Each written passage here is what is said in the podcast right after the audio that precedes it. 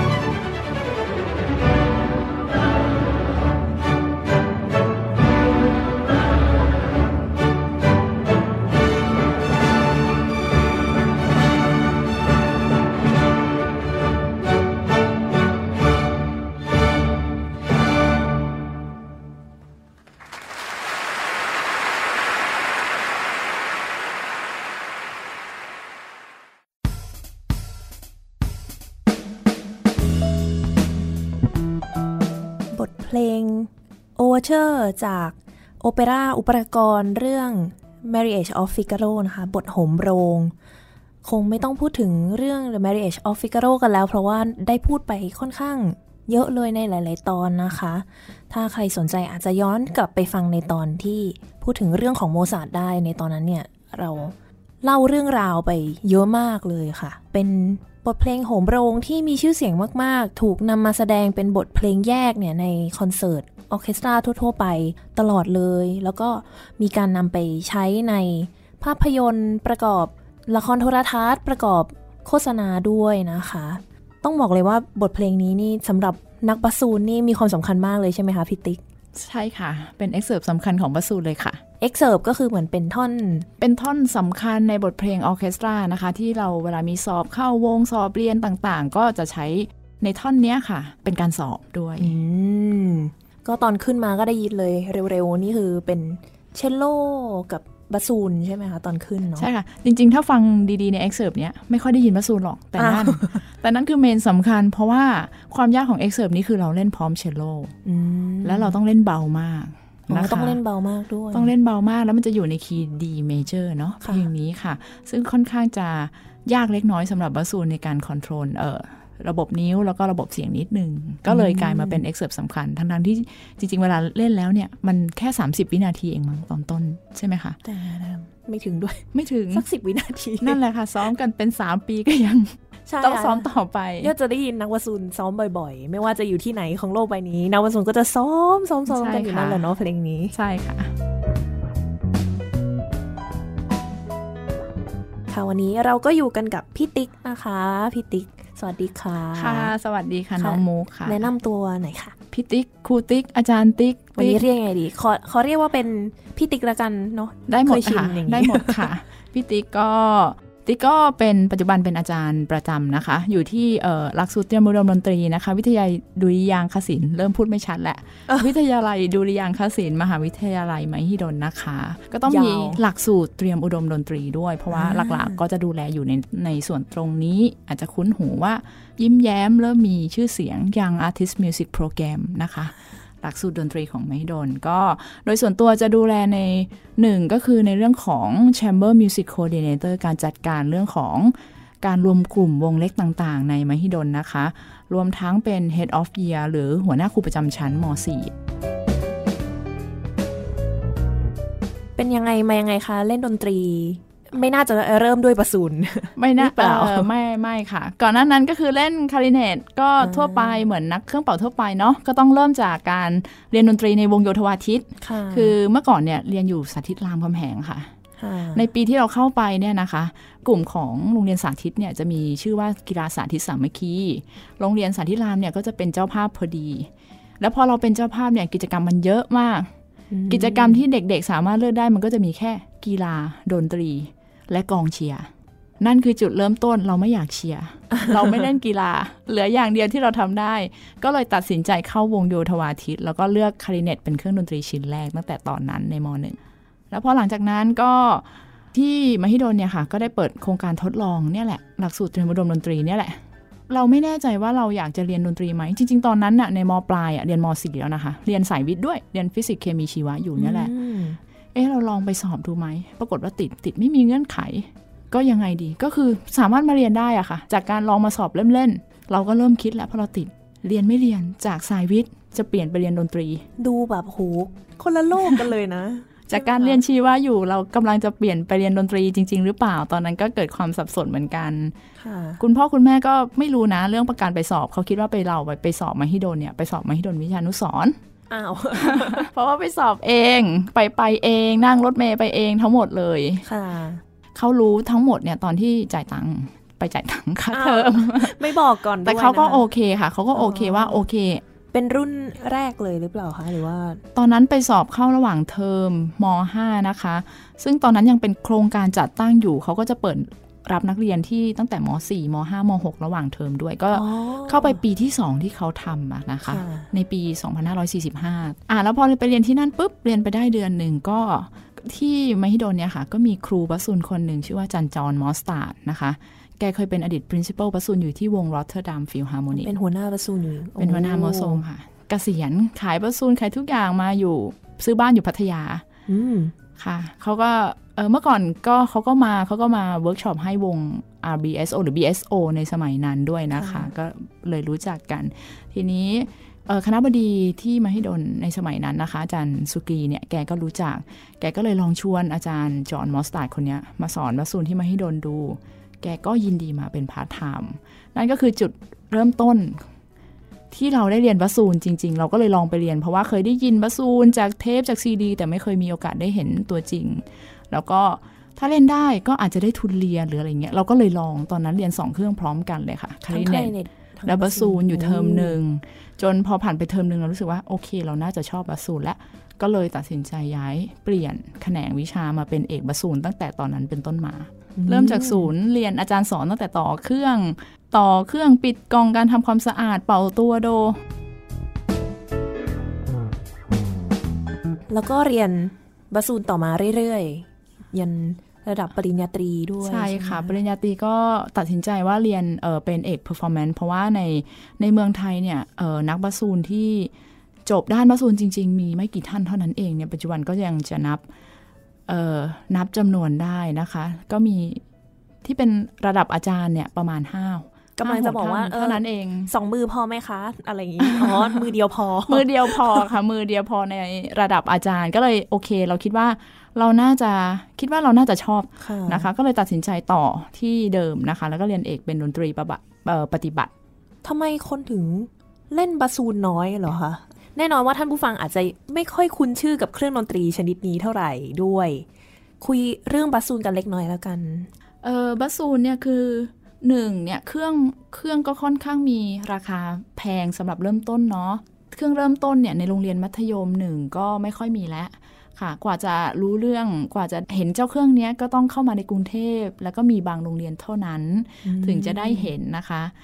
ด้วยตัวบัสซูนเองเนี่ยมีขนาดค่อนข้างใหญ่ เพราะฉะนั้นถ้าจะไปเริ่มต้นในระดับที่เป็นเด็กๆเนี่ยก็จะต้องมีอีกเครื่องหนึ่งซึ่งเครื่องปกติก็แพงอยู่แล้วถ้าเราจะสอนเด็กเราก็ต้องไปซื้ออีกเครื่องหนึ่งซึ่งบาซูนตัวจิ๋วสำหรับเด็กอย่างนี้เหรอใช่คะซึ่งบัสซูนตัวจิ๋วสำหรับเด็กเนี่ยก็มีราคาที่สูงเหมือนกันอืมอันนี้เป็น plan เหมือนกันนะคะว่าอนาคตเนี่ยอีกสักนิดหนึ่งจะซื้อแหละ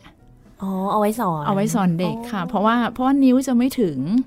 บวกกับ character ของบัสซูนเนี่ยไม่ได้มีบทบาทเด่นมากในวงค่ะ ส่วนมากก็จะเล่นประกอบเล่นเป็นคอร์ดเล่นเป็นแนวแนวเบสทำนองต่ำๆเนาะคนก็จะไม่ไม่น่าสนใจเท่ากับฟลูตไวโอลินใช่แซกโซโฟนนะคะ ก็เลยทำให้ผู้เล่นอย่างน้อยอยู่ แต่ตอนนี้ก็มากขึ้นกว่าตามสมัยโรงเรียนนั้นมัธยมเริ่มมีแล้วเนาะเห็นเริ่มบ้างมีแล้วค่ะ เริ่มมีแล้วค่ะสมัยก่อนไม่เห็นเลย จริงทุกวันนี้เวลาที่เราไป conference ต่างประเทศที่ไหนเนี่ยคนอื่นเขาจะไปลองเครื่องดีๆแพงๆนะคะ แต่ตัวเราเนี่ยจะไปหาเครื่องถูกๆ แล้วลองว่าดีไหม เพื่อนำกลับมานำเสนอโรงเรียนต่างๆในประเทศไทยว่าอ้อเนี่ยเครื่องเนี้ยมีเครื่องยี่ห้อนี้อยู่ ราคาไม่แพงเพื่อที่เขาจะได้ช่วยสนับสนุนๆ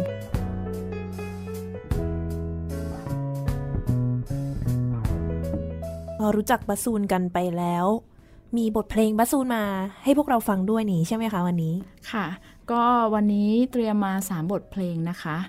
สำหรับในบทเพลงแรกนะคะ แล้วก็เตรียมวิว a ลดีมาให้ฟังอ่าทุกคนน่าจะคุ้นกับวิว a ลดีเนาะค่ะนักประพันธ์ชาวอิตาเลียนค่ะ ทีนี้ในมุมมองของบัสซูนนะคะ วันนี้นำเสนอหนึ่งบทเพลงก็คือวิว a ลดี E minor concerto ทำไมถึงเลือกเพลงนี้ต้องมีคำถามแน่ ๆ เลยอืมเพราะว่าวิว a ลดีเนี่ยค่ะ แต่งคอนแชร์โตให้บัสซูนประมาณ 37 เบอร์สามสิบเจ็ดเบอร์ ท่านผู้ฟังคะนี่คือเครื่องดนตรีที่ตอนนี้เนี่ยมีระดับอาจารย์แค่ 5 คน แต่วิวาลดีแต่งไว้ตั้ง 37 เบอร์นะคะแล้วในแล้วในสมัยนั้นนะคะบาซูนยังไม่ได้มีระบบที่ดีเหมือนในสมัยนี้ด้วยอืมนะคะเออบาซูนเพิ่งจะเริ่มบรรเลงทำนองได้เองในสมัยนั้นโอ้นะคะยุคบาโรกนะใช่วงนั้นยุคบาโรกวิวาลดีเขียนนะไม่ธรรมดาเลยนะคะแพรวพราวมากๆ ก็ไม่ค่อยแน่ใจเหมือนกันว่าในสมัยย้อนกลับไปตอนนู้น 200 ปี 300 ปี นักดนตรีเขาเล่นกันยังไง ซึ่งถือว่าเป็นการท้าทายมาก ๆ นะคะ ก็เอามาให้ฟังทำนองความแพรวพราวของบาซูนในบาโรก เป็นท่อนที่หนึ่งนะคะที่จะให้ฟังกันเนาะค่ะบรรเลงโดยคราวทูเนมานนะคะ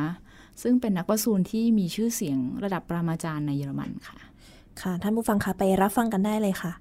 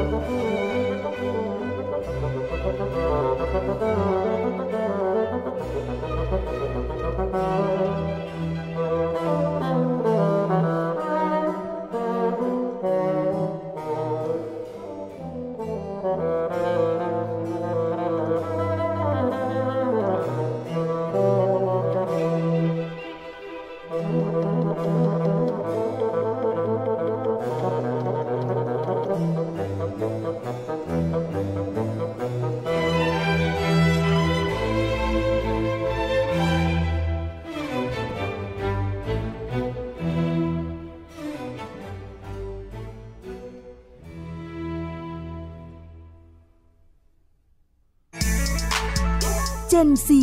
and Classical Music ค่ะกลับมาอยู่กับแขกรับเชิญของเรานะคะ พี่ติ๊กอาจารย์ติ๊กกิติมาโมลีค่ะค่ะ เมื่อสักครู่เรามีเกริ่นกันไปบ้างแล้วนะคะ เกี่ยวกับเรียกว่าเป็นเตรียมอุดมดนตรีได้ไหมคะ เป็นก่อนเข้ามหาวิทยาลัย เป็นระดับมัธยมศึกษาของที่ดุริยางคศิลป์มหาวิทยาลัยมหิดลค่ะก็คือที่ที่พี่ติ๊กสอนอยู่ตอนนี้เลย ก็มาพูดถึงตัวโรงเรียนกันหน่อยเนาะอ่าเอาชื่อก่อนละกันนะคะค่ะปัจจุบันก็คือถ้าชื่อภาษาไทยเนี่ยเราก็จะเรียกชื่อว่าเป็นหลักสูตรเตรียมอุดมดนตรีค่ะนะคะวิทยาของวิทยาลัยดุริยางคศิลป์มหาวิทยาลัยออกมหิเสียงดลยากจริง ๆ ชื่อนี้ ก็จะมีชื่อภาษาอังกฤษว่าอย่าง Artist Music Program แล้วก็จะเรียกเล่น ๆ ว่า แย้มโอเคเราจะใช้ชื่อนี้แล้วกันว่าแย้มหลักสูตรแย้มหลักสูตรนะคะแย้มละกันค่ะน่ารักน่ารัก ก็แบบยิ้มแย้ม ยิ้มแย้มมีวงเด็กๆก็เอาไปตั้งชื่อวงนะ วงอ๋อยิ้มแย้มแจ่มใสอุ๊ยอะไรน่ารักอย่างเงี้ยน่ารักเป็นวงยิ้มแย้มแจ่มใสคอเต็ดก็มีอะไรอย่างเงี้ยค่ะค่ะแต่ว่าก่อนหน้านั้นเนี่ยไม่ได้ชื่อนี้ไม่ได้ชื่อเตรียมศิลปินดนตรีอย่างนี้นะคะ เราก็จะใช้ว่าเตรียมอุดมดนตรีนะคะ หรือก็เป็นมปลายอืมจริง ๆ โรงเรียนเราเนี่ยเริ่มมาตั้งแต่ปี 2544 แล้วนะคะ ตัวหลักสูตรที่เป็นมัธยมใช่ไหมคะ ใช่ค่ะ ซึ่งในในปี 2544 เนี่ยก็เป็นโครงการทดลองเตรียมอุดมดนตรีนะคะ เป็นการทดลองจัดการเรียนการศึกษาดนตรีในระดับมัธยม โดยคนที่เป็นคนริเริ่มทำโครงโครงการนี้ก็คืออาจารย์สุกีเจริญสุขค่ะนะคะ ก็เป็นวิชั่นของแกที่การที่เราจะเก่งเท่าเทียมกับนานาชาติได้เนี่ย เริ่มในมหาลัยเนี่ยมันช้าไปแล้วอืมนะคะ มันจะต้องเริ่มในระดับมปลายเนี่ยแหละค่ะ นะคะ นั่นก็คือเป็นจุดที่เกิดเตรียมอุดมดนตรีขึ้นมานะคะ ซึ่งในช่วงแรกก็จะเปิดรับทุกปีเลย ในปี 2544 45 46 ก็เข้าระหว่างปีได้ อย่างพี่เองก็ไปเข้าระหว่างปีในปี 2545 ค่ะ ก็คือเข้าไปแล้วเป็นม .5 เลยอย่างนี้เหรอคะใช่หรือว่าค่ะอ๋อก็สามารถโยกย้ายโอนย้ายได้นะคะ เพราะว่าจำนวนนักเรียนยังน้อยมากเออจริง ๆ คนที่อยู่ในรุ่นเนี่ยก็จะมีอย่างพี่ปาล์ม อ่าพี่ปาล์มเอกชัยพี่ปาล์มเอกชัยที่เราคุ้นหู หรือเคยแม้มาออกแต่รายการกันแล้ว พี่พิซซ่าก็ตามอ่าก็มาแล้วเหมือนกันพี่พิซซ่าก็ก็ก็ก็อยู่ในช่วงยุคยุคเริ่มนี้เหมือนกันนะคะค่ะตรงนี้ แล้วตอนนั้นที่เป็นบอกว่าเป็นโครงการทดลองเนี่ยค่ะ แต่ว่าพอเรียนจบถือว่าจบในระดับมัธยมศึกษาตามหลักสูตรเลยใช่ไหมคะ ใช่ค่ะ เออบอกไว้ก่อนนิดนึงว่าหลักสูตรเราเนี่ยก็ ไม่ได้เหมือนมปลายซะทีเดียวด้วยโครงสร้างของเออเขาเรียกอะไรล่ะ การศึกษาค่ะกระทรวงศึกษานะคะ หลักสูตรของเราก็จะไปเทียบเท่ากับระดับปวชปวช ปวช ค่ะ เพราะฉะนั้นมันก็คือมปลายนั่นเองนะคะอ่าซึ่งไอคุณวุฒิหรือเกียรติบัตรตรงเนี้ยก็จะมีศักดิ์และสิทธิ์เทียบเท่ากับเอ่อการจบมปลายทุกประการเลยอืมอันนั้นก็จะได้ไปตรงนั้นนะคะค่ะแต่หลังจากนั้นในปี 2547 เนี่ย เราก็ เปิดรับแค่ม .4 อย่างเดียวแล้วค่ะ เพื่อการพัฒนาเด็กให้มันได้ศักยภาพที่ดีที่สุดว่าต้องเริ่มจากม .4 เท่านั้นนะอืมถ้าคุณเรียนม .4 มาแล้ว คุณจะมาเข้าม .5 จะทำไม่ได้แล้วก็ต้องมาเริ่มเรียนม .4 ใหม่ค่ะกลายเป็นหลักสูตรไม่ใช่ทดลองแล้วหรือเปล่าคะ ใช่ค่ะ กลายมาเป็นโครงการถาวรเนี่ย ตอนปี 2549 เรียกว่าอ๋อหลังจากนั้น หลักสูตรเตรียมอุดมดนตรีไม่ทดลองแล้วค่ะค่ะตรงนี้นะคะ ก็กี่ปีละ4 4 4 5 4 6 4 7 4 8 4 9 ก็ทดลองกันอยู่ 5 ปีค่ะใช่ไหมคะ ก็มาเป็นโครงการโดยสมบูรณ์นะคะ แล้วก็ในปี 2550 เนี่ย ก็อาจารย์ริชาร์ดราฟนะคะ ก็เป็นครูใหญ่คนปัจจุบันเข้ามา ก็เข้ามาในปี 2550 ซึ่งอาจารย์สุกีก็ชวนอาจารย์ริชาร์ดเนี่ยเข้ามาปรับปรุงหลักสูตร ปรับ ทุกอย่างให้เป็นระบบที่เป็นนานาชาติมากขึ้น ตั้งแต่ปี 2550 นะคะ เป็นต้นมา ทีนี้การปรับหลักสูตรอีกครั้งหนึ่งเนี่ย เกิดขึ้นในปี 2553 อันนี้แหละ ปรับบ่อยเหมือนกันนะ ก็สามปีถัดมา ก็ถ้าพูดตามตรงถ้าเราอยู่ในระดับมปลายเนี่ย เราจะตามสังคมหรือตามโลกให้ทันเนี่ยเราก็ต้องปรับหลักสูตรเพื่อให้สอดคล้องกับบริบทของสังคมด้วยอืมอันนั้นอันนั้นก็จะเป็นส่วนหนึ่งที่ ในฐานะครูโรงเรียนมปลายต้องคำนึงด้วยค่ะว่าเราจะทำหลักสูตรยังไง นอกเหนือไปจากการเรียนการสอนดนตรีตรงเนี้ยนะคะปี 2553 เนี่ยถือว่าปรับใหญ่ปรับจากเตรียมอุดมดนตรี เป็นเตรียมศิลปินดนตรี ซึ่งอาจารย์สุสุกรีเนี่ยแกก็มี vision อีกว่าเพื่อให้สอดคล้องกับความต้องการของทั้งสังคมด้วยนะคะ ประกอบกับในยุคประมาณปี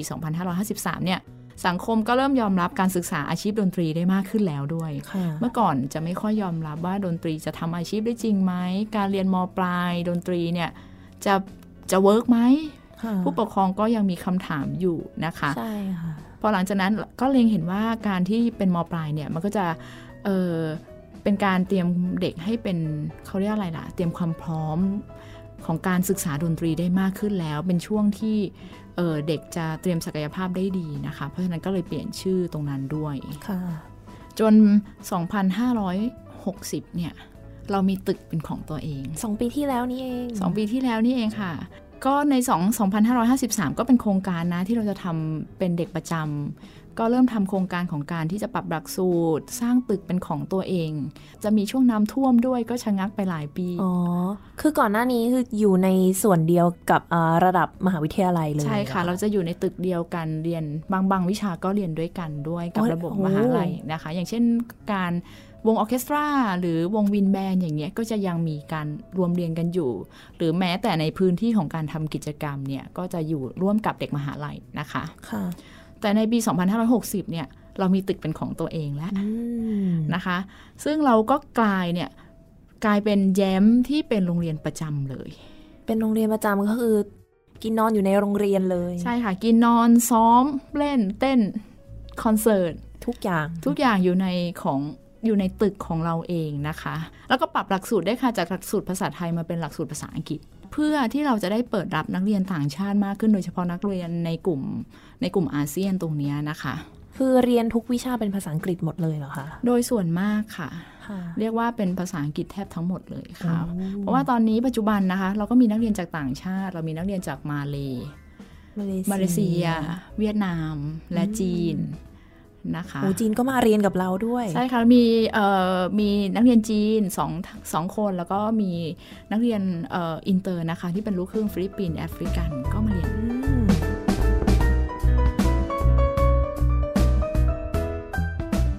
ขอพูดถึงหลักสูตรการเรียนการสอนของที่ YAMP หน่อยค่ะค่ะ ต้องเรียนเหมือนกับโรงเรียนมัธยมทั่วไปไหมคะ อย่างเช่น วิชาภาษาไทย ภาษาอังกฤษ คณิตศาสตร์ วิทยาศาสตร์ มีเรียนค่ะ ในหลักสูตรของเรานะคะ ก็จะแบ่งเป็นสัดส่วน 30 70 30 คือวิชาทั่วไป 70 คือวิชาดนตรีอะนะคะ ไอวิชาทั่วไปเราก็ยังเรียนเลขอยู่ เรียนวิทยาศาสตร์กับชีวิตอยู่นะคะ เรียนภาษาไทยเพื่อการใช้สังคมเออเรียนเรียนสังคมวิชาสังคมค่ะสังสังคมทั่วไปก็ก็ยังมีอยู่เทคโนโลยีต่างๆ ก็ยังมีอยู่วิชาพละเพื่อสุขภาพต่างๆ ก็ยังมีอยู่นะคะ แต่เราเลือกวิชาที่ จะมีอาการบาดเจ็บกับนักดนตรีได้น้อยที่สุด อย่างเช่นโยอ๋อคะใช่ว่ายน้ำจักรยาน แอโรบิก นะคะโอ้ดีจังเลยอะเราเราก็จะสอดแทรกเรื่องพวกนี้เข้าไป เพราะว่าเราคำนึงถึงการบาดเจ็บของนักดนตรีด้วยนะคะโอ้อันนี้ก็เป็นสัดส่วนวิชาทั่วไป ส่วนที่เหลือก็เป็นวิชาที่เกี่ยวกับดนตรี อย่างเช่น เราเรียนเอ่อวิชาเดี่ยวเครื่องดนตรี 2 ชั่วโมงต่อสัปดาห์โอ้สองชั่วโมงเลย2ชั่วโมงเยะต่อสัปดาห์ถือว่านะเยอคะแล้วก็มี small ensemble ก็คือการรวมกลุ่มเล็กๆค่ะการรวมวงใหญ่นะคะ ก็จะแยกไปตามเครื่อง ก็มีทั้งออร์เคสตราวง wind band วง choir นะคะ ตรงนี้เราก็แยกไปที่เหลือในหลักสูตรเราก็จะแทรกอย่างเช่นเอ่อทฤษฎีดนตรี ear training เอ่อประวัติศาสตร์ดนตรี หรือแม้แต่ในส่วนของอย่างละเล็กอย่างละน้อยในที่เป็นเกี่ยวกับสาขาดนตรีในระดับปอตรีนะคะ อย่างเช่น Music Technology อืมนะคะ Music Business นะคะ Music Theater ก็จะอยู่ในหลักสูตรของเราด้วย รวมทั้งเรียนดนตรีไทยด้วยค่ะ เราต้องไม่ลืมรากเหง้าของของดนตรีไทย ทุกคนต้องเรียนคล้องวงใหญ่ โอ้ อันนี้ก็จะเป็นบางวิชาบังคับ เพราะว่าคล้องเนี่ยเป็นพื้นฐานของดนตรีไทย แต่ว่าก็เลือกเรียนเครื่องอื่น ๆ ได้อีกไหมคะ ได้ค่ะ แล้วก็นอกเหนือไปจากนั้นก็จะมีวิชาเลือกเสรีที่เปิดกว้างอย่างเช่น ภาษาเยอรมัน ภาษาไซตาเลียน แบบนี้เป็นต้นนะคะ หรือการ การเรียบเรียงเสียงประสาน ก็เปิดเป็นวิชาเลือกหรืออย่างสาขาแจ๊สก็มีการเรียบเรียงเพลงแจ๊สด้วยโอ้หรือวิชาไมเนอร์ เด็กๆบางคนเด็กตีกลองชุดอยู่ อยากจะเล่นแซกโซโฟนก็ไปลงเรียน หรือบางคนเรียนแซกโซโฟนอยู่อยากจะเรียนขับร้องเขาก็ไปลงเรียนเพิ่มนะ เรียนคลาริเนตอยากจะไปเรียนบาซูนก็ได้ ได้เหมือนกันได้เหมือนกันค่ะ หาเวลาซ้อมเอา มีเด็กทำนะคะ แล้วก็ทำได้ดีด้วย เด็กเอ่อแซกโซโฟนแจ๊สอยากจะเรียนแซกโซโฟนเอ่อคลาสสิกเขาก็ทำเอ่อปีปีที่แล้วมีเด็กกีตาร์คลาสสิกค่ะ เขาเลือกเครื่อง minor เป็นอะไรรู้ไหมแคนแคนเหรอคะแคนเขาโอ้ชอบแล้วเขาก็ลง เพราะว่าสาขาที่ไม่ดนเราก็มีดนตรีไทยอยู่ด้วย อันนี้คือแย้มนี่คือมีดนตรีไทยด้วยหรือเปล่าคะ มีค่ะ มีดนตรีสากล มีดนตรีตะวันตกนะคะ มีดนตรีไทย มีแจ๊ส มีสาขาการประพันธ์เพลง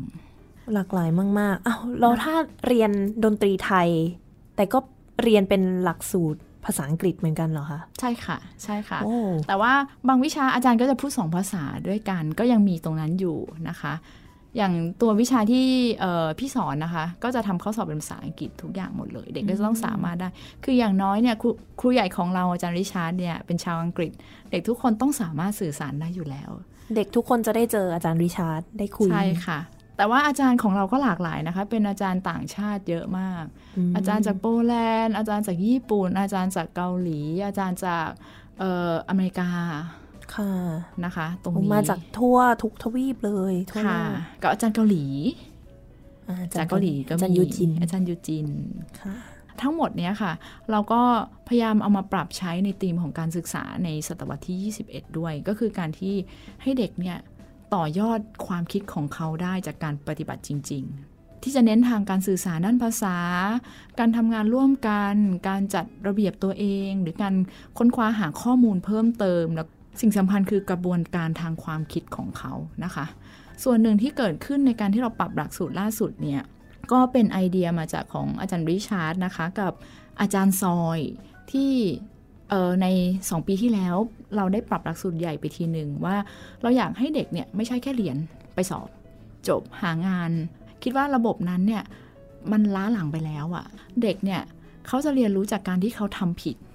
แล้วเขาจะทำผิด ได้เนี่ยเขาจะต้องมีสเปซให้เขาเขาต้องมีพื้นที่ เพราะในสังคมจริง ๆ เวลาเราทำผิดเนี่ยมันเป็นเรื่องที่ร้ายแรงเนาะเวลาเราทำอะไรผิดอันนึงบางทีสังคมอาจจะประนามเขาหรืออะไรอย่างเงี้ยแต่ว่าที่โรงเรียนเราเนี่ยค่ะ เราจะมีพื้นที่ให้เขาได้ทำผิดทำไปเลย เพราะนี่คือการที่เราสอนให้เขาได้เรียนรู้เออถ้าเราทำถูกหมดเราไม่เกิดการเรียนรู้หรอกค่ะทำผิดเนี่ย ลองผิดลองถูกมันผิดเขาจะเกิดการเรียนรู้ภายใต้กรอบของการศึกษาที่เราวางไว้นะคะ ตรงนี้เด็กก็จะเกิดการเรียนรู้ อย่างหลาย ๆ อย่างที่เกิดขึ้นในเรื่องของสภานักเรียนในการจัดการนอกเหนือไปจากการเรียนดนตรีนะคะ ก็มีเรื่องของการ create concert หรือแม้แต่การ run กิจกรรมต่าง ๆ อย่างเช่นเราจะมีคอนเสิร์ตที่เป็นของเด็ก PC เอง เรียกว่า PC คอนเสิร์ตจัดทุก พฤศจิกายนอย่างเงี้ยค่ะ เด็กทำเองทุกอย่างเลย วางแผนว่าจะเล่นอะไรนะคะ มีทีมของเขาคิดทีมของเขาจะโปรโมทยังไง ขายบัตรใน Thaiticketmajor เด็กทำเองหมดเลย เด็กมัธยมทำเองหมดเลย ใช่ค่ะ ในทีมงานของเขาทำเองเออรวมทั้งการ PR จะ PR ยังไง การฝึกซ้อมฝึกซ้อมยังไง มีเป็นจะแบ่งคอนเสิร์ตยังไง จะทำให้ทุกคนมีส่วนร่วมยังไง เรียนรู้เรื่องการทำไฟ นะคะเนี่ยเนี่ยคือพื้นที่ที่เด็กการได้เรียนรู้จริงนอกเหนือจากการซ้อมขึ้นไปเล่น เราก็ต้องสอนให้เขาเป็นครีเอเตอร์ให้ได้ก็คือคนที่มีความคิดสร้างสรรค์ คือปัจจุบันเนี่ยไม่จำเป็นที่จะต้องการหางาน ไม่จำเป็นที่จะต้องเดินไปสมัคร หรือย้ายไปไหนแล้วนะคะ อยู่ที่บ้านหรืออยู่ที่นี่ จะทำยังไงให้งานเกิดขึ้น เราสอนให้เขาสร้างงานให้ตัวของเขาเอง ให้ตัวของเขาสามารถนำสิ่งที่เขารู้มาเนี่ยมาประยุกต์ใช้แล้วสร้างงานได้ เผื่อท่านผู้ฟังสนใจอยากจะไปดูผลงานของน้องๆที่เรียกว่าทำเองทั้งหมดเลย มีคอนเสิร์ตวันไหนนะคะ ก็จริงๆ แล้วคอนเสิร์ตเล็ก ๆ น้อยๆ นะคะ ก็จะมีอยู่เรื่อยๆ ติดตามได้ทางเว็บไซต์ของโรงเรียนเราหรือ Facebook Page นะคะ แต่คอนเสิร์ตใหญ่ประจำปีเนี่ย PC คอนเสิร์ตนะคะ ในปีนี้เราจะจัดขึ้นระหว่างวันที่ 29 พฤศจิกาถึง 1 ธันวานะคะ ที่พอดีเลย MACM หอของวิทยาลัยดุริยางคศิลป์มหาวิทยาลัยมหิดลนะคะ ก็ในใน 3 วันนี้คอนเสิร์ตจะไม่เหมือนกันนะคะ ก็จะมีทั้งดนตรีไทย แจ๊สวงออเคสตราวง wind band กีตาร์เปียโน ensemble อยู่ในครอบคลุมทั้ง 3 วันนี้ค่ะ โดยปีนี้เรามีธีมด้วยนะคะ ในในชื่อธีมว่าเอ่อ World Beats ซึ่งก็เป็นการที่นำดนตรีจากหลากหลายทวีปทั่วโลกทั่วโลกมารวมกัน ไม่บอกค่ะว่าจะเป็นยังไง อยากให้มาชมค่ะ เผื่อท่านผู้ฟังสนใจจะได้ไปสนับสนุนไปรับชมผลงานของน้องๆที่วางแผนแล้วก็ เรียกว่า produce เองทั้งหมดเลย ค่ะเดี๋ยวก่อนที่เราจะไปคุยกันต่ออะอีกเห็นบอกมีอีกสองบทเพลง เพลงหนึ่งก่อนเลยค่ะ เอาเสียงบัสซูนเก่าๆ มาให้ฟังกันนะคะ ชื่อเพลงเออ The Phoenix Sonata for Bassoon นะคะของ Corrette นะคะ ก็จะเป็น French เพลงเขาเรียกอะไรบัสซูนโซนาตาที่เป็นในรูปแบบของฝรั่งเศสนะคะ ทีนี้ในบทเพลงนี้เสียงบัสซูนเนี่ย จะแปลกๆนิดนึง เพราะว่าที่เลือกมาเพราะว่านี่คือเสียงบัสซูนโบราณค่ะ ในสมัยนั้นบัสซูนจะมีประมาณ 4 คีย์เท่านั้น เครื่องปุ่มกดมีแค่สี่อันมีแค่ 4 อันจะเล่นได้ไม่กี่คีย์เท่านั้น จะเล่นได้แค่ในโน้ตที่เป็น accidental นะคะ จะเล่นอยู่ได้ประมาณ 3-4 ตัวเท่านั้น ปัจจุบันบัสซูนมีประมาณ 22 คีย์เป็นอย่างต่ำนะคะ แต่ในสมัยนั้นมีแค่ 4 คีย์เท่านั้น แล้วก็เสียงเครื่องบัสซูนในสมัยนั้นจะไม่กังวันเหมือนในสมัยนี้ เพราะเครื่องเล็กกว่า เสียงก็จะแหบๆนิดนึง ไปรับฟังกันได้เลยค่ะ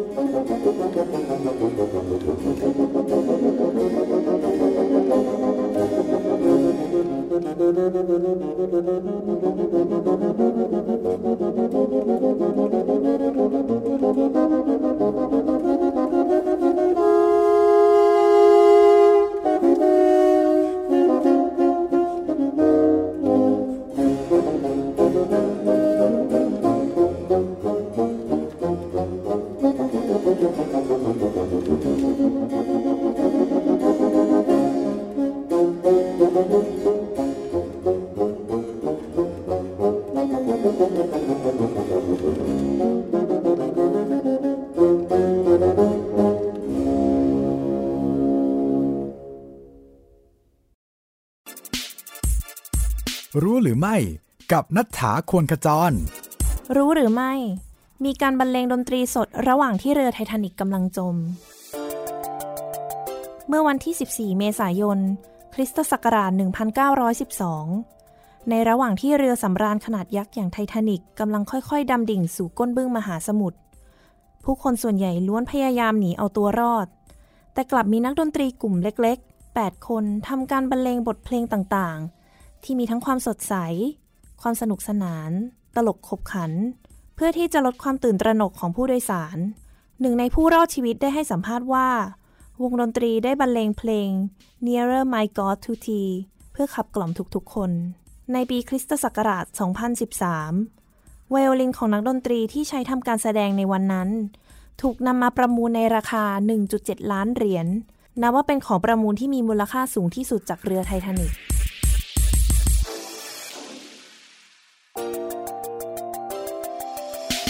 C and Classical Music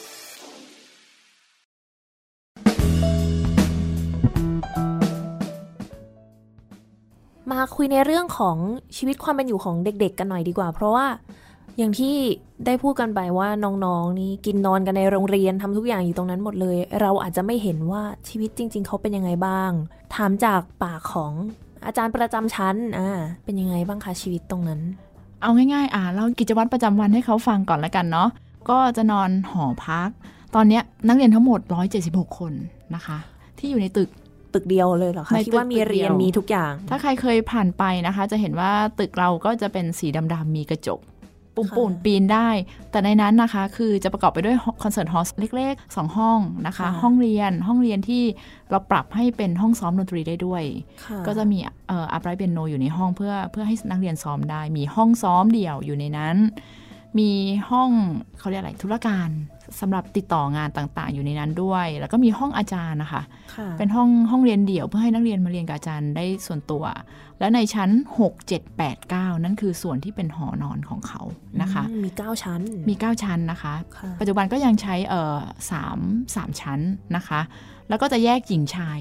โดยเด็ดขาดก็คือแยกชั้นกันเลย แยกชั้นกันเลยนะคะ ในส่วนตรงนั้นก็เราก็จะมีครูคุณครูหอพักที่จะเป็นคนดูแลอีกทีหนึ่งนะคะ กิจกรรมของเขาถ้าเป็นวันปกติก็จะตื่น6โมงอ๋อมีบังคับเวลาตื่นด้วย ตื่นค่ะ ก็เหมือนนักเรียนประจำอะนะคะ ภายใน7จ็ดโมงทุกคนต้องลงมาทานข้าว แต่ถ้ามหกเนี่ยเราก็จะให้สิทธิ์เขานิดนึง ถือว่าเขาเป็นรุ่นพี่นะคะ ถือว่าเขาโตแล้วเขาจะลงมาได้7จ็ดโมงนะคะ8ปดโมงสินาทีเนี่ยทุกคนก็จะเข้าไปอยู่ในห้อง เพื่อเช็คชื่อ8ปดโมงครึ่งลงมาเข้าแถวอืมนะคะ แต่ว่าก็มีนะคะคือคือติ๊กเนี่ย บางคืนก็ต้องนอนบ้างนะคะ ถ้าในกรณีที่โรสเตอร์ หรือตารางครูหอพักเนี่ยเราก็ช่วยกันนะนะคะค่ะแต่ว่าโดยส่วนตัวไม่จำเป็นจะไม่ได้ดูแลในเรื่องของส่วนหอพักทั้งหมดหรือต้องอยู่นะคะ โดยดูแลในส่วนของระหว่างวัน เคยเคยไปปลุกเด็กมีอยู่วันหนึ่งเราก็ไปปลุก6กโมงเปิดประตูเข้าไปปุ๊บอะบอกไว้ก่อนที่ที่โรงเรียนเราเด็กจะห้ามล็อกห้องนะคะ อ๋อเหรอคะนะคะจะไม่มีการล็อกห้องเลย แต่เราจะล็อกประตูใหญ่ แล้วก็จะมีทางเข้าแค่ทางเดียวเท่านั้น คือหนึ่งในกรณีที่ครูสามารถเปิดเข้าไปเช็คได้ตลอดเวลาว่าเกิดอะไรขึ้นในห้องนะคะ ส่วนเรื่องระบบความปลอดภัยเรามีกล้องทุกๆ ปุ่ม CCTV นะคะ สามารถตรวจสอบได้ตลอดนั่นคือสิ่งที่เกิดขึ้น ค่ะ มีคนดูแลตลอดอยู่แล้วเนาะใช่ค่ะ ก็ไปเคาะปุ๊บหกโมง เด็กนั่งอยู่ที่เตียงแต่งชุดนักเรียนเรียบร้อยแล้ว เราก็ถามว่าทำไมตื่นเช้าจัง อ๋อหนูจะลงไปซ้อมค่ะหกโมงเช้าหกโมงเช้าค่ะ นักเรียนเปียโนลงมาซ้อมมีนะคะสุดมีนะคะยอดหกโมงเช้า ไม่เคยเป่าโอโบเช้าขนาดนั้นมาก่อนเลยค่ะป ราะว่าห้องห้องแกรนเปียโนเขาก็จะมีจำจำกัดนะคะ แต่เราก็อ๋อก็คือแบบเป็นโนตัวใหญ่ ๆ เลยเนี้ยใช่ค่ะเป็นโนตัวใหญ่ ๆเขาก็จะมีเวลาลงเวลาซ้อมของเขาไว้สำหรับกันกับเพื่อน หรือขอยืมห้องคุณครูในการซ้อม ตรงเนี้ยก็ถือว่าเป็นสิ่งที่ดีระเบียบวินัยนะคะบางวันไปตรวจหอตอนกลางคืนสี่ทุ่มสี่ทุ่มครึ่งเปิดเข้าไป นักเรียนเล่นกีตาร์อยู่ในห้องนอน ซ้อมในห้องนอนได้ใช่ไหมซ้อมในห้องนอนได้ค่ะ ถ้าเพื่อนไม่ทะเลาะกันซะก่อนอห้องหนึ่งนอนกี่คนนะห้องหนึ่งนอนสามคนค่ะ มีห้องน้ำในตัวนะคะ ก็จะเป็นเตียงเดี่ยว เออห้องนอนเป็นห้องเก็บเสียงด้วยค่ะนะคะ นักเรียนสามารถซ้อมได้ บางคนก็จะเอาคีย์บอร์ดไฟฟ้ามาตั้ง ก็มีสามารถซ้อมได้ในห้อง ตราบใดที่ไม่รบกวนเพื่อนตรงนี้บางทีก็เคยเห็นนะซ้อมทริโอกันในห้อง ซ้อมสามคนด้วยกันตอนสี่ทุ่มจริง ๆ เราก็จะมีเวลาบังคับนะคะว่าให้เขานอนเนี่ยสี่ทุ่มครึ่งจริง ๆ นักเรียนดนตรีเนาะเขาก็ไม่ไม่นอนกันหรอกก็อยู่ในห้องของเขาแหละทำงานเล่นดนตรีแกะเพลงอู้แต่ต้องตื่นหกโมงนี่นอนกันพอเหรอเนี่ยเด็กวัยเนี้ยพลังเขาเยอะมาก อย่างไม่น่าเชื่อนะคะ จากการที่สอนเขามาสี่ห้าปี พลังงานเขาเยอะมากช่วงนี้ แต่ว่าบางคนนอนเร็วมีระเบียบวินัยก็มีสามสามทุ่มเด็กก็จะต้องกลับมาเช็คชื่อเพื่อขึ้นหอนะคะ แต่ว่าเราก็จะมีเป็นโซนห้องนั่งเล่น เด็กสามารถเอาอาหารมาวางได้ มีเครื่องซักผ้ามีอะไรนั่งพูดคุยกันแต่ส่วนมากเขาก็จะขึ้นหอพักของเขาค่ะแล้วหอพักเนี่ยจะเปิดตอนห้าโมงเย็นในแต่ละวันนะคะอ๋อระหว่างวันอยู่ไม่ได้อะคะไม่ได้ค่ะ เราทำเราก็มีระเบียบวินัยเหมือนเราออกจากบ้าน เราก็สอนให้เขาว่าอะไรที่มันจำเป็นมันจะต้องเอาออกมาด้วย ไม่ใช่ว่าสามารถกลับได้ตลอดเวลานะคะหอพักจะเปิดอีกทีห้าโมงเย็นบางคนก็เลือกที่จะไปนอนหลับ เพื่อมาซ้อมตอนเย็นก็มีนะคะ เพราะว่าห้องซ้อมของเราจะเปิดตั้งแต่7จ็ดโมงถึง3ามทุ่มเลยกลับไปที่ระหว่างวัน กลับมาที่ระหว่างวันอ่าเขาก็มาเข้าแถว8ปดโมงครึ่งลงมาเข้าแถวกัน ทีนี้การเข้าแถวสิ่งนี้คือสิ่งหนึ่งที่คิดว่าน่าจะแตกต่างจากโรงเรียนทั่วไปนะคะ การเข้าแถวของเราเนี่ยคือก่อนเข้าแถวจะมีดนตรีเล่นโอ้ทุกวันเลยดนตรีอะไรก็ได้เหรอคะเออเขาก็จะมีวันของเขาเด็กๆจัดการเองหมดเลยนะคะ อย่างเช่น วันจันทร์เป็นเออเครื่องเป่าเออวันอังคารเป็นสตริง วันพุธเป็นแจ๊ส วันพฤหัสอาจจะเป็นแล้วแต่อาจจะเป็น voice บ้าง เป็นกีตาร์บ้าง วันศุกร์เป็นดนตรีไทย อย่างเงี้ยค่ะ ก็จะมาเล่นประมาณ 5 นาทีถึง 10 นาทีก่อนเข้าแถวนะคะ บางวันก็อาจจะเป็น flute duet มาเล่น บางวันเป็น woodwind quintet มาเล่น บางวันเป็นแจ๊สมาเล่นแบบนี้ค่ะเอาง่ายๆว่าเราก็จะได้หนึ่งเขาก็ได้เล่น เราฝึกฟังฝึกเล่นกันด้วยตรงนี้ เริ่มเริ่มเริ่มวันด้วยเสียงดนตรี แล้วก็เพลงชาติเราร้องเพลงชาติกับเพลงสรรเสริญ เราร้องเป็น เสียงประสานนะคะ เพลงชาติ อืมแหมทุกวันนี้นี่ร้องธรรมดายังจะยังยากเลยค่ะ ก็ร้องเพลงชาติเป็นแบบการร้องประสานสี่แนวนะคะ ทั้งเพลงชาติและเพลงสรรเสริญทุกวันนะคะเออเราก็มีเหมือนโรงเรียนทั่วไปสวดมนต์เสร็จประมาณ 15 นาที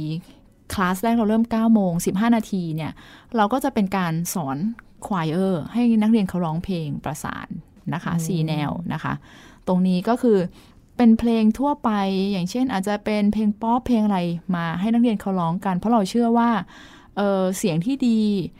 การเรียนดนตรีที่ดีควรจะเริ่มมาจากพื้นฐานของการร้องเพลงค่ะ ค่ะ ค่ะ ก่อนเข้าเรียนเขาก็จะได้ร้องเพลงทุกเช้า ตรงนี้ก่อนไปเรียน9ก้าโมง แล้วหลังจากนั้นนะคะ9โมงเรียบร้อย ก็แยกย้ายตามไปเรียน ตารางเรียนของเขาบางทีก็ แล้วแต่นะก็จะไม่เรียนเหมือนกันนะคะ บางทีแบ่งเป็นกลุ่มย่อย บางคนว่างไปซ้อม ชั่วโมงนี้ว่างไปนัดเรียนเออกับครู เครื่องดนตรีเรียนเดี่ยวกับครูเออชั่วโมงนี้ว่างอาจจะนัดซ้อมกันเพื่อซ้อมเออวงเล็กของเขาอะไรแบบนี้ก็ค่อนข้างจะไม่ได้เป็นเหมือนโรงเรียนทั่วไปที่โอเค เราไปพร้อมกันกลุ่มใหญ่ๆเดินเรียนเดินเรียนเดินเรียน อันนี้ก็มีต่างคนต่างไปใช่ค่ะ ส่วนมากถ้าเขามีเวลาว่างเขาก็ จะต่างคนต่างอยู่เวลามารวมกันเขาก็มารวมกันนะคะ 11โมงทานข้าวอะไรแบบนี้เป็นต้น ค่อนข้างจะเป็นการฝึกสิ่งเหล่านี้คือการฝึกให้เขามีระเบียบวินัยกับตนเองด้วยนะคะ ว่าเขาจะจัดการชีวิตยังไง ถ้าเขาว่างแบบนี้ เขาจะไปซ้อมตอนไหน เขาจะพักผ่อนตอนไหน เขาจะจัดการในเรื่องของการไปตัดผมซื้อของหรือการออกนอกตึกเมื่อไหร่นะคะ เพราะเพราะเขาจะไม่สามารถออกนอกตึกได้นะคะ เขาจะต้องมีฮอพาสม .4 ม .5 เนี่ย เขาอยู่ในตึกในช่วงเวลาเรียนเขาจะออกได้อีกทีคือบ่ายสามอืมบ่ายสามถ้าเขาจะออกในระหว่างวันเขาต้องเขียน hall pass ซึ่งสิ่งเหล่านี้ก็จะเป็นการแอบสอนเขาไปว่า ถ้าเขาจะทำอะไรหรือจะออกไปไหนต้องแพลนนะ แต่ม .6 เราจะให้สิทธิ์เขาอืมให้สิทธิ์ในการเข้าออกจากตึกได้ตลอดเวลา เพราะถือว่าเป็นการเตรียมความพร้อมก่อนที่เขาจะเข้าสู่ใน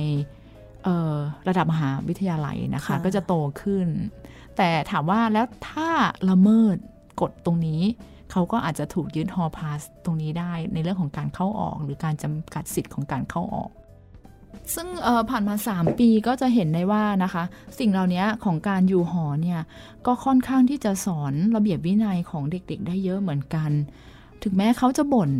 บ่นว่าทำไมต้องมาจำกัดสิทธิ์ของเขา แต่ว่าโดยที่เขาไม่รู้ตัวสิ่งเหล่านี้สอนให้เขาต้องมีระเบียบวินัยต่อชีวิตตนเอง การจัดการชีวิตออย่างผู้ชายไปเรียนรอดอต้องวางวางแผนและจะไปตัดผมเมื่อไหร่ จะซ้อมเมื่อไหร่ วันนี้มีเรียนนะ ซึ่งมันเป็นเรื่องของส่วนตัวของเขาทั้งหมดเลย ที่เขาจะต้องจัดการเองอะนะคะ ต้องจัดตารางกันดีมาก ๆ เลย คิดว่าตอนนี้น้องๆอาจจะบ่น แต่ว่าถ้าโตขึ้นมาแล้วจะเห็นคุณค่าเลยของตอนนั้น เพราะว่าทุกวันนี้เราก็ต้องทำแบบนั้น ชีวิตนักดนตรีไม่ไม่เหมือนชีวิต คนทำงานออฟฟิศทั่วไปเท่าไหร่ที่ค่ะทุกวันตารางเหมือนกันหมด เข้าออฟฟิศเวลานี้ออกเวลานี้ ก็ของเขาก็จะมีฟิกบ้างเปลี่ยนไปบ้างนะคะ บางบางช่วงอย่างช่วงต้นเทอมเขาก็จะว่างนิดนึง พออย่างช่วงปลายเทอมเนี่ยคอนเสิร์ตเยอะมากเขาก็จะเริ่มอาจารย์ทำอะไรไม่ทันเลยเขาจะทำยังไงดี บางคนเครียดก็มี หนูยังจำโน้ตไม่ได้เลย หนูจะไปแข่งตรงนี้หนูจะทำยังไงดี ก็จะมีสิ่งเหล่านี้เกิดขึ้นที่ เราก็จะเป็นที่ปรึกษาเขาเนี่ยค่ะ หน้าที่ปัจจุบันคือเป็นที่ปรึกษาเขานอกเหนือไปจากการสอนสอนดนตรีให้เขาด้วยอะนะคะ โอ้วันนี้ได้คุยกันมาเยอะเลย ได้รู้จักเนาะหลักสูตรเตรียมศิลปินดนตรีของดุริยางคศิลป์มหาวิทยาลัยมหิดลที่เป็นถือว่าเป็นโรงเรียนมัธยมสำหรับด้านดนตรี แห่งแรกหรือเปล่าคะ คิดว่าเป็นแห่งแรกใน Southeast Asia อ๋อไม่ใช่ Asia แค่ในนะคะประเทศไทยด้วย คิดว่านะคะ คิดว่านะคะโอ้ที่เป็นสอนดนตรีอย่างจริงจัง เป็นโรงเรียนประจำและสอนหลักสูตรอินเตอร์แบบนี้ ใครมีลูกมีหลานเผื่อเด็กๆจะสนใจได้ฟังกันแล้วว่าหลักสูตรการเรียนการสอนการใช้ชีวิตอยู่ที่ปลอดภัยแน่นอนไม่ต้องเป็นห่วงคุณพ่อคุณแม่นะคะค่ะ มีอาจารย์ติ๊กดูแลอยู่ เราก็จะมี Op- Open House อยู่เรื่อยๆ ค่ะ ในช่วง Open House เนี่ย เราก็จะเปิดเอ่อเขาเรียกอะไร เปิดหอพักทุกซอกทุกมุม ตอบถามหลักสูตร ปกติหอพักเราจะไม่เปิดให้คนนอกดู แต่ว่าวันที่มีเรามี Open House เนี่ยนะคะเราก็จะเปิดหอพักหมดเลย ปกติจะเป็นช่วงไหนเหรอคะ Open House เอ่อก็จะเป็นอยู่ในช่วงของล่าสุดก็เพิ่งผ่านมาเนาะคะ ก็จะมีเอ่อประมาณพฤศจิกา แล้วช่วงประมาณมกรา หรือกุมภาก็จะมีอีก อันนี้อันเนี้ยจะต้องรอติดตามอีกทีหนึ่ง เพราะว่าเราจะต้องเอ่อเขาเรียกอะไรเกี่ยวข้องกับมหาลัยด้วยค่ะตารางมหาลัยด้วยอ๋อค่ะก็คือมี Open House เหมือนกับมหาทางมหาวิทยาลัยเลย ใช่ค่ะ แต่ว่าใน Open House ของเราเราจะเปิดให้นักเรียนได้ทดลองเรียนกับครูของเราฟรีด้วย โอ้อุ๊ยสุดยอด จะได้รู้ว่าเป็นยังไงก็คือการว่า Open House ก็คือจะได้ Open House จริง ๆ ทุกเรื่องเลย ก็วันนี้นี่ต้องขอขอบคุณพี่ติ๊กนะคะ อาจารย์ติ๊กมาก ๆ ที่มาพูดคุยเกี่ยวกับ หลักสูตรเตรียมอุดมดนตรีให้กับท่านผู้ฟังได้ฟังได้รู้จักกันนะคะ ขอบคุณมากค่ะ ขอบคุณน้องมุกมากค่ะค่ะ ขออีกหนึ่งบทเพลงสุดท้ายก่อนที่เราจะจากกันวันนี้ค่ะ ค่ะ แน่นอนนักประสูนก็ต้องเปิดเพลงประสูนเนาะวันนี้นี่ะคะได้เพลงมาซูมกันไปเต็มๆเลย ก็เป็นแซงซองโซนาต้านะคะ เบอร์นี้ที่จะเปิดให้ฟังเอ่อส่งท้ายกันนะคะ ที่เลือกเพลงนี้มาเพราะว่าเอ่อแซงซองเนี่ยเขาเป็นนักดนตรีที่อยู่ในยุคปลาย โรแมนติกแล้วเนาะกำลังจะเข้าสู่ยุคบทเพลงสมัยใหม่แล้ว แต่ว่าแซงซองเนี่ยจะเป็นนักแต่งเพลงที่ชอบความเป็นนีโอโรแมนติกไว้ เพลงที่เขาแต่งเนี่ยก็จะยังมีความเป็นโรแมนติกอยู่ ซึ่งบาซูนโซนาต้าบทเนี้ยนะคะ เขาแต่งขึ้นในปีที่เขาเสียชีวิตคือปีคศ 1921 นะคะ ในขณะที่ช่วงนั้นดนตรีเริ่มจะเปลี่ยนไปแล้วนะคะ เปลี่ยนไปเป็นมีในรูปแบบบทเพลงสมัยใหม่ แซงซองก็ยังยึดบทบท เอ่อเขาเรียกอะไรความชอบของเขาไว้อยู่ยังนะคะโรแมนติกอยู่ ใช่ค่ะ ซึ่งมันก็เป็นเสียงที่น่าสนใจแล้วก็ไพเราะมากๆกับบทเพลงนี้ค่ะสำหรับวันนี้เวลาก็หมดลงแล้ว ดิฉันมุกนัฐถาคุณกระจรและ อาจารย์ติ๊กกิติมาโมลีค่ะ ค่ะเราสองคนขอลาไปก่อน สวัสดีค่ะ สวัสดีค่ะ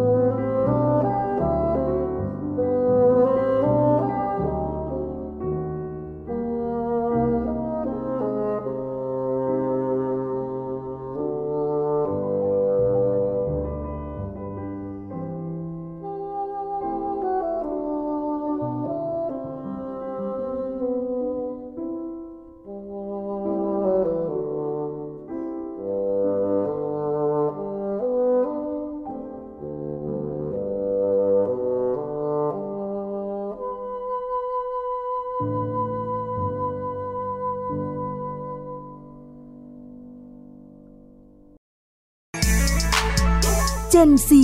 and Classical Music วิทยุไทย PBS www.thaipbsradio.com ออกอากาศจากอาคารบี องค์การกระจายเสียงและแพร่ภาพสาธารณะแห่งประเทศไทย ถนนวิภาวดีรังสิต กรุงเทพมหานคร